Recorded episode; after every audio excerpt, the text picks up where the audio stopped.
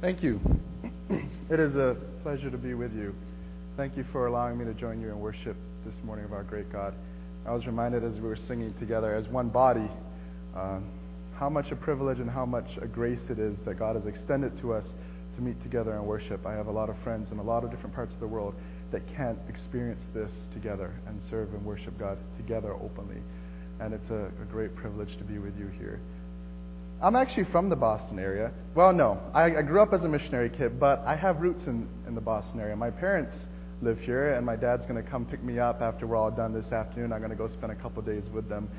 They live out in Acton, Boxborough. My um, father's a pastor at a Chinese church in Lexington. So I was really excited to drive from the airport to this campus and see all the Chinese storefronts, and then to see some of the Chinese signs around this very church itself. Um, it warms my heart and reminds me a lot of home. But I was I went to high school um, mostly the first half of my high school experience was in the public school system in Singapore where we cane people. And if you think that's kind of weird, my job as the head prefect of the school was to decide who got caned. And then I know I was really popular. and then uh, I came back with my family to America. Well, I came to America when I was 16, spent a couple years finishing up high school in Acton Boxborough, the public school there. Um, and then, since then, I've relocated to Chicago, and I call Chicago my home. But Boston, back in the day, was my home. And it was actually, I'll share a little bit of a story here before we get going. Um, it was a girl that led me away from Boston. A girl that, um, you're laughing already. That's not the joke. we really liked each other. Um, we, um, we were in a relationship in high school, and she loved the Lord, and we both wanted to serve the Lord, and we really liked each other. And she was going to Wheaton College, and I never heard of Wheaton really before. I never considered it as a school, but I thought, gee, I want to go where she's going. Uh, and so I started thinking about Wheaton College, and my dad told me, son, that is the dumbest. My dad, not very sensitive guy. That's the dumbest reason you could pick your college. Picking on a go. I mean, what's wrong with you, kid? And um, they, my parents were dead set against it, but you know the head says one thing and the heart says another, and one of them's going to win out. And often my heart tends to win out before my head. At least it did in this situation. And I ended up following her out to Chicago to Wheaton College, and I've lived there ever since. So, and I'm glad to tell you, in case you're wondering, that it all worked out really well. And she's now married to my roommate, and they live happily in Texas.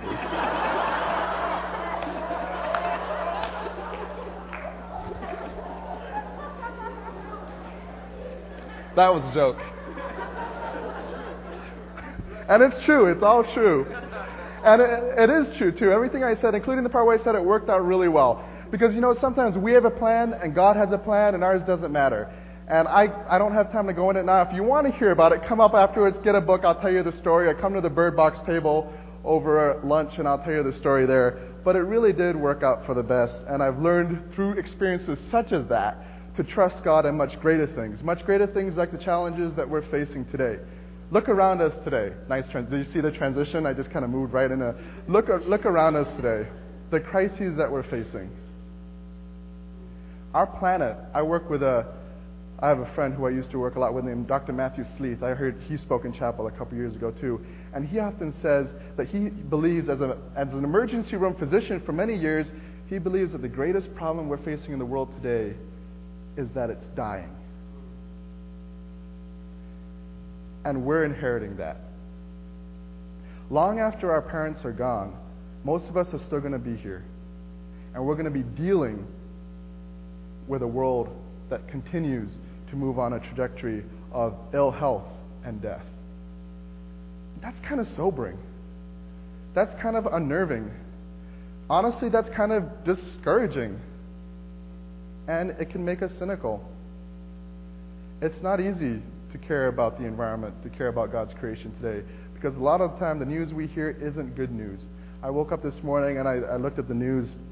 Time magazine article was talking about, we were just talking about this actually, talking about a huge methane gas leak off a natural gas drilling platform somewhere off of the coast of Europe. It's huge. It's much bigger than the Gulf oil spill. The problem is methane's a gas. You can't see it. It just disappears into the atmosphere. So you really don't hear or you don't know about it. And on one hand, it doesn't really affect directly, at least not immediately, the ocean. But when that methane goes up into the atmosphere, it has a much greater warming effect than carbon dioxide does. much greater warming effect, even though it doesn't last as long in the atmosphere as carbon dioxide does.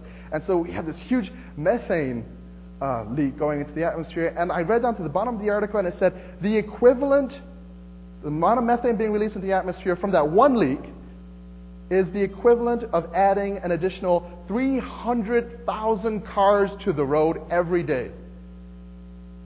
Well, I mean, 300,000 cars for the, you know, driving on the road. And I thought, well, I ride my bike to church so that I don't drive. That's my contribution to help save the planet. And here's this leak that's doing the equivalent of, I mean, that just erased everything I've been trying to do. It can be discouraging, huh? When we're faced with problems these big, this big. But I hope, the end of the day, we're not discouraged. That discouragement doesn't have the last word. Because what we just celebrated, what we just remembered, going through the Passion, going through Holy Week, as Christ, we follow Christ into Jerusalem, as we follow him through the Last Supper into the garden, as he was betrayed, arrested, as he was put on trial, as he was mocked, as he was tortured, as he was put on the cross. And that's what we live today a lot of time a brokenness inside us, a brokenness inside the world. It's hard, it's heavy. And I tell you, I come to you a very broken person, a very tired person, frankly. There's just so much to do and so much mess. And I can barely get control of the mess in my own self, let alone try to do anything about the mess in the rest of the world. But the cross is not where we end. The cross is where we come. And it's at the foot of the cross that we lay our burdens down. And we look to Jesus, the lion, but the Lamb of God, who died for the sins of this world. And just as the cross is not where we end up in our faith, the cross is not where this world ends up. This world may be dying, but that's not the last word. Because in the hope of the resurrection, in the hope of the empty tomb, we too do not need to be despair. To, to not, we too do not need to despair. Because the great promise is that the God who raised Jesus from the dead is still at work. And the God who sent his Son to die is not about to give up on us now. So, I'm asked a lot of the time when it comes to creation care and the crises that we're facing today, what, what drives me? What's at the core of my faith? Why do I care? And I tell you, when it comes down to it, you know, and I grew up a missionary kid, so I experienced drought conditions, water shortage. I see what environmental pollution does to human health and what biodiversity loss and deforestation does to places. I mean, you want to see what deforestation does, just talk to your friends from Haiti. There's a country that is struggling to recover for a number of reasons, and there is a lot of corruption in the government but they don't have a natural resource base. You see what's going on in the world. I worked in Lake Tanganyika in Tanzania. It's one of the great Rift Valley lakes. Their fisheries are collapsing because of a warming climate over that region that corresponds to the warming climate around the globe. Their fisheries are collapsing. It's not a matter of is climate change happening or when's it going to start having an effect. It's a matter of they can't catch fish today. And these are this is one of the poorest nations in the world and they are starving. I was on these fishing beaches. I saw it. I talked to the fishermen. I see what's going on. We can see what's going on. We are more connected than we've ever been. We might not experience it in this country because we're so well insulated and because we have our supermarkets and our restaurants and our power companies. We can switch on the lights when the electricity comes on, the lights come on. We can turn the tap and the water comes out. Actually, I was in the hotel this morning. I turned on the tap, the water didn't come out immediately. I thought, what is going on? Then I turned it on a little further and the water came out.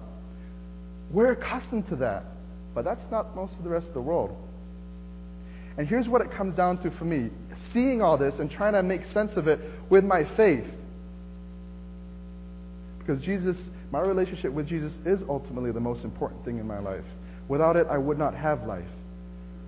And it really comes down to this. Jesus, when he was asked what is the greatest commandment, he said, Love the Lord your God with all your heart, soul, mind, and strength. He said, The second is like the first Love your neighbor as yourself. I cannot love God with all my heart, soul, mind, and strength unless I am absolutely serious about taking care of what He made, of what He sustains, of what He loves, and of what He is in the process of redeeming. I can't do it. It's just the idea is preposterous. You know, in the church, and I grew up in the church, we often debate creation versus evolution, creation versus evolution. And uh, I work with a lot of environmentalists who wouldn't consider themselves people of faith and certainly not followers of Jesus. And I keep hearing people come up to me and say, You know, I don't get you, church people. You fight so hard to claim that God made this world, your God made this world, and then you don't take care of it. That makes no sense to us. It kind of invalidates your whole argument. I cannot love God unless I love and care for creation. But the second is like the first. I can't love my neighbor as myself unless I also take care of the very creation that we all depend on for survival. Sometimes I ask people to draw on a whiteboard, you know, especially in ecology classes, ecology, the study of relationships. And we thought, what's, what's the relationship between people, creation, and God? And without fail, there's a, there's a category for people on the board, a circle. There's a category for God, and there's a category for creation. Everybody's drawing lines between the two to symbol, symbolize relationships. But what we often forget is that, that that category for creation, we're not apart from that.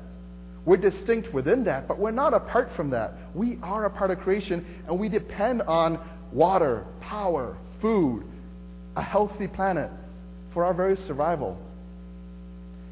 And most of the people around the world today don't get to experience the same comforts that we do here. And a lot of our lifestyle, the reason we can live like this is because a lot of people around the world can't. That's a justice problem. Creation care for me is an issue of Christian discipleship. It's what it means to try to follow my risen Lord and Savior Jesus Christ faithfully today. And it's a part of Christian witness. It's a part of living our faith out. So that not only are we proclaiming the gospel and proclaiming the living risen Christ, but we're also living it out by how we shop, by how we eat, by how we throw away our stuff, by what we care about and how we advocate and what we do. This evening, later on, is it 8 o'clock? 7 o'clock. Remember the second number, 7 o'clock. Representatives from Mass Audubon are going to come and they're going to bring birds, and it's going to be a great time. I work for Mass Audubon, they're a great organization. And they're going to come to a Christian campus.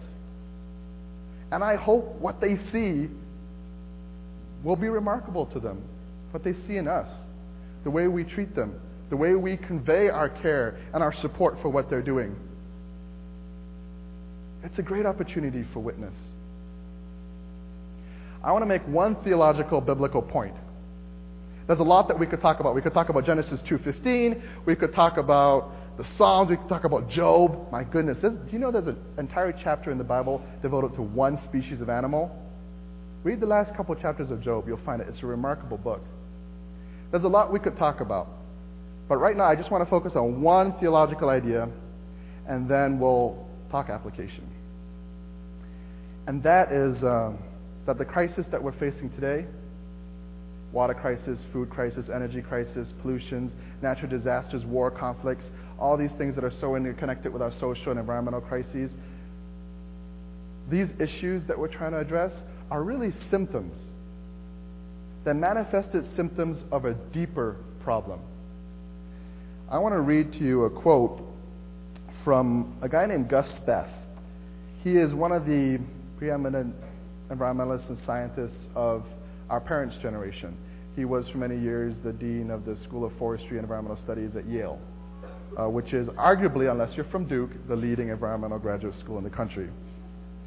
And James Speth, Gus Speth, is not a Christian. At least he makes no claim to faith. But here's a quote. Here's something he said to a group of pastors a few years ago when they were meeting. He said, I used to think that if we threw enough good science at the environmental problems, we could solve them. I was wrong. The main threats to the environment today are not biodiversity loss, pollution, and climate change, as I once thought. They are selfishness and greed and pride. And for that, we need a spiritual and cultural transformation, something we scientists don't know much about. Maybe it's time for us scientists, including those of us who are not religious, work together with people of faith to help that along. I don't know if you believe that God speaks to people who don't acknowledge Him, but I think I do. After hearing a statement like that, it's not hard to see the truth in what He's saying. But it's remarkable that it would come from someone like him, who's dedicated his life to the environmental movement and reaches towards the end of his career, he's since retired, and says, You know, we got it wrong.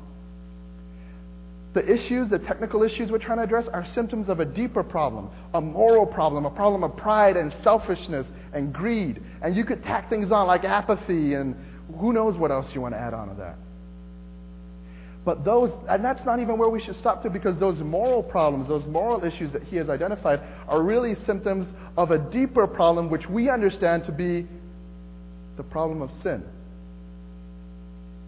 And the Bible talks a lot about this. The Bible describes a world created in Genesis 1 and 2 that is in a state of what theologians call shalom.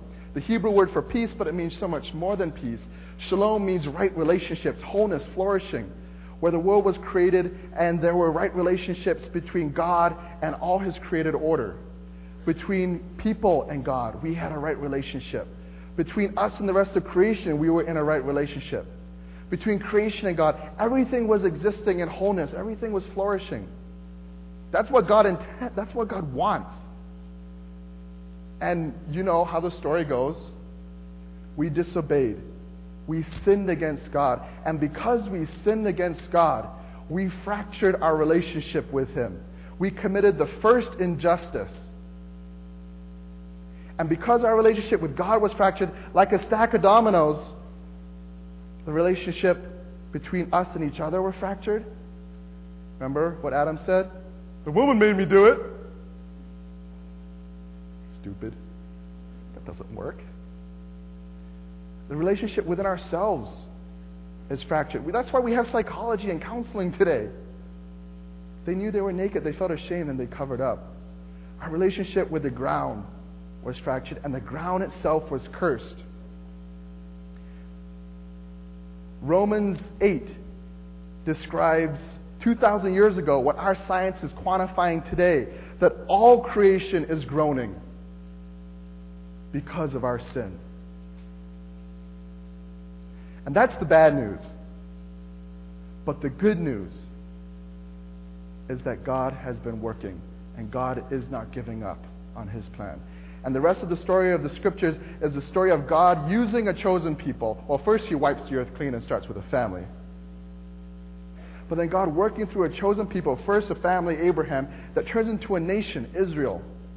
And working through them to bless all the nations and to draw all people back to himself. And that culminates in sending his very only son, Jesus Christ, to die on the cross. And Jesus dying on the cross fixes our sin, substitutes himself in our place to pay our penalty so that our relationship with God is restored. And because our relationship with God is restored, that opens the door for all the other relationships to be restored as well. And that's what the Apostle Paul is referring to in Colossians 1 15 through 20, where he writes, speaking of Jesus, He Jesus is the image of the invisible God, the firstborn over all creation. For by him all things were created, things in heaven and on earth, visible and invisible, whether thrones or powers or rulers or authorities, all things were created by him and for him. He is before all things, and in him all things hold together. Verse 19 For God was pleased to have all his fullness dwell in him, Jesus Christ, and through him to reconcile to himself all things, whether things on earth or things in heaven, by making peace through his blood shed on the cross. The same things that the same all things that Christ created, the same all things that Christ sustains, are the very same. The Apostle Paul is clear, the very same all things that Christ is reconciling back to himself through his blood shed on the cross. This has been, traditionally, it's been a, a very well accepted part of Orthodox Christianity is something that we've tended to have forgotten in the last 50 years in America for some reason. But it's the point that Jesus Christ died because of our sin. But he didn't just die for us. We're the reason he had to die. But he died to reconcile all things back to himself. He died so that all the effects of our sin will be overturned. Everything that has been impacted because of our sin is to be redeemed and restored back to God through Jesus Christ and his blood shed on the cross. That is the good news.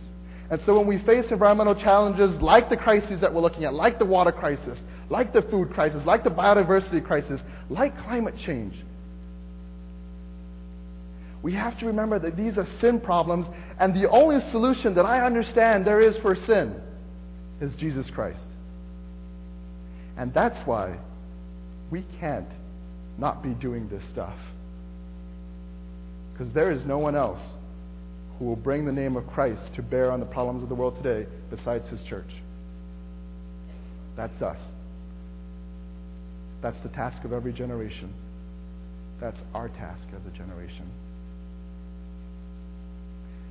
Some applications, some implications. This has implications on, I would suggest, three fronts. Everything I say is going to come in series of three because I'm a pastor's kid. This is how it works. The first is the personal, our lifestyle. What do we do? How do we eat? How do we travel? How do we, all the decisions we make as we live, we have a footprint on this earth. They call it the environmental footprint or the ecological footprint. It's the impact that we're having on the earth by virtue of us being alive and living. And that's not a bad thing. That's how we were created to. We were created to have an impact. But how can we have a good impact? How can we have how can our footprint be one that pleases God and doesn't focus on ourselves? So a lot of times we talk about how can we have a smaller footprint? How can we think about those decisions? Here's some of the ways that I thought about those decisions, and some of them are kind of kooky. I don't know. You just take one step, you take the next step, and then you see where it goes. But I started, I switched out my light bulbs. I bike to church. I bike most of the places within a five mile radius now. And I take a little bit more time to do that, but it's also good for me because I also like to eat. So it offsets that. Amen. Thank you. And I recycle and I compost and I do all these personal things in my life. And then sometimes I branch out and I do something a little crazy. Not crazy. If you try it, it's not crazy. I got my mom to do it, so she'd be embarrassed if she was here to hear me tell you that. Have you heard of if it's yellow, let it mellow, if it's brown, flush it down? Just saying, give it a shot, see what you think. I grew up in a part of the world where people didn't have the luxury of flushing their toilets every time they went to the bathroom. That was good water. Eh, think about it. I also, anyone here dumpster dive for food?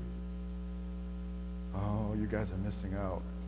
I eat so much better now that I dumpster dive than before because the stuff you find in the dumpster, especially in the cooler months because it doesn't go bad as quickly, that's some good quality stuff. You know, I tend to buy store brand stuff to save money. That's good stuff in the dumpster. I eat well now.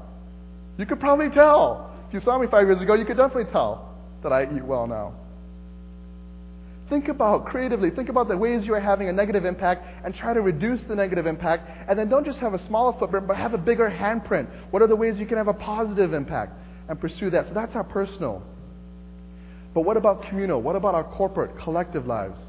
On your campus, are you guys still freaked out about the whole flushing your poop thing?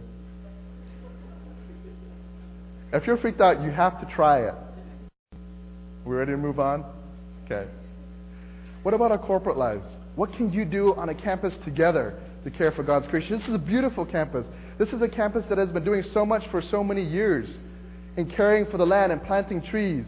And this afternoon you'll have an opportunity to build, build, to build bird boxes, bluebird boxes, and then to take them to a reserve and to install them and to provide habitat and homes for bluebirds. A beautiful part of God's creation. Be part of that. Do that.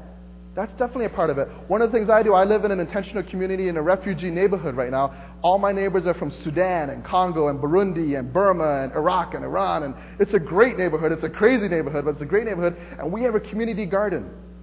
That's one of the things that I love about our neighborhood. We have a community garden because a lot of the people who are living here now were kicked off their land in the middle of war, wars that were often fought over land. And now instead of fighting over land, they can come together with people from cultures and faiths and backgrounds all completely different from their own. And they can come together and they can work together for the welfare of their community and for the flourishing of the land. That's our community garden. It doesn't always work as well as you'd think it would work. You know, that's the ideal. It gets kind of messy. Sometimes we have garden wars and people's plots get destroyed and we have all-night prayer vigils and all sorts of other stuff, and police have to get called out, and it just gets really nuts. Police got called out once, And uh, my landlady was freaking out. She called us. She's like, it's a garden. It's a garden. They called the police. It's just a garden. What? You gotta fix it. And so I run out to fix whatever's going on in the garden between two people fighting over who got to water whose plot. And I'm running to the garden to try to diffuse this little mini crisis in our community. And I see a police woman, a police officer. Ma'am, uh, are you are you here for the garden? And she said, Garden? What garden? Say, oh, did they call the police for a dispute in the garden? She said, oh, yeah, yeah. No, no, no. Well, my colleague took care of that a little bit ago. I'm here for the homemade bomb. Oh, oh, homemade bomb. Right. I'll leave you to that. I'm going to go back to my spot.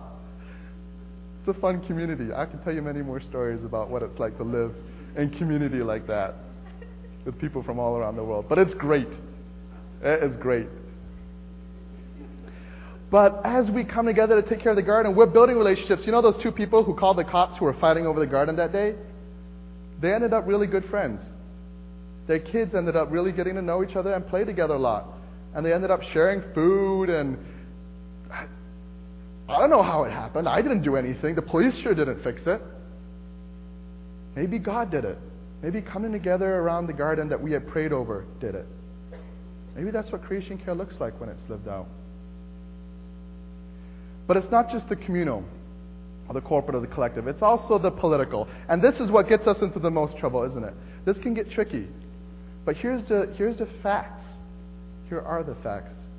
The crises we face today are not going to be solved by us changing our light bulbs. We need to do that. That's part of being faithful to God, and ultimately, at the end of the day, that's what we're expected to do be faithful to God. But part of being faithful to God in a country like this is to advocate for just laws that care for the poor, that care for the marginalized, whether they're in our neighborhood, whether they're my neighbors, or whether they live somewhere else in this country, or whether they live somewhere else in the world and we're having an impact on them. That's our responsibility. And that's why the organization I work for, EEN, the Evangelical Environmental Network, and you can check us out at creationcare.org, all one word, creationcare.org. We recently completed a big mercury campaign to support some of the EPA regulations that just came out on air toxics. The EPA was going to regulate some of the air pollution that was currently being spewed out by coal fired power plants that wasn't being regulated. And we can quantify the impacts it's having on human health. Number of children is, is, is causing asthma to a number of people dying from respiratory diseases and cancer, mercury, brain damage. I mean, you could just. And we just completed a campaign where we stood very firmly and very vocally in support of the mercury standards. And at the signing of the bill, our president was invited to come and speak. And he shared why we believe caring for God's creation and supporting mercury standards is a pro life issue because it impacts the unborn. It impacts fetuses, developing babies, more than anybody else. And right now, and this is something that I'd be interested in talking to you guys more about over lunch or whenever you come find me, we're just launching a group called Young Evangelicals for Climate Action. Because our generation is going to be the one more greatly impacted by climate change than anyone before us. And if we're going to pay the highest price, we should fight the hardest to do something about it. And so we're coming together, people in our generation from around the country, to raise our voices on climate change. So the personal, the corporate, the collective, and the political. These are all areas in which we're being called to be faithful. And so I'd encourage you now, as we close and as we leave, to reflect and think about one thing. Because I understand you can do everything and burn out. I'm not asking you to do everything. I'm asking you to think. What is, you can't do everything, but we can all do something. What is this something that God is calling me to do on this issue? Think about that. Pray about that. And then take that next step. And when you take that step, take the step after that. And when you take that step, take the step after that until the next step. Keep taking those steps until the next step brings you before the throne of God. And you hear, by his mercy and grace, well done, thou good and faithful servant. In the name of the Father, and of the Son, and of the Holy Spirit, may he find us, and may he find our generation faithful. Amen. The Lord be with you.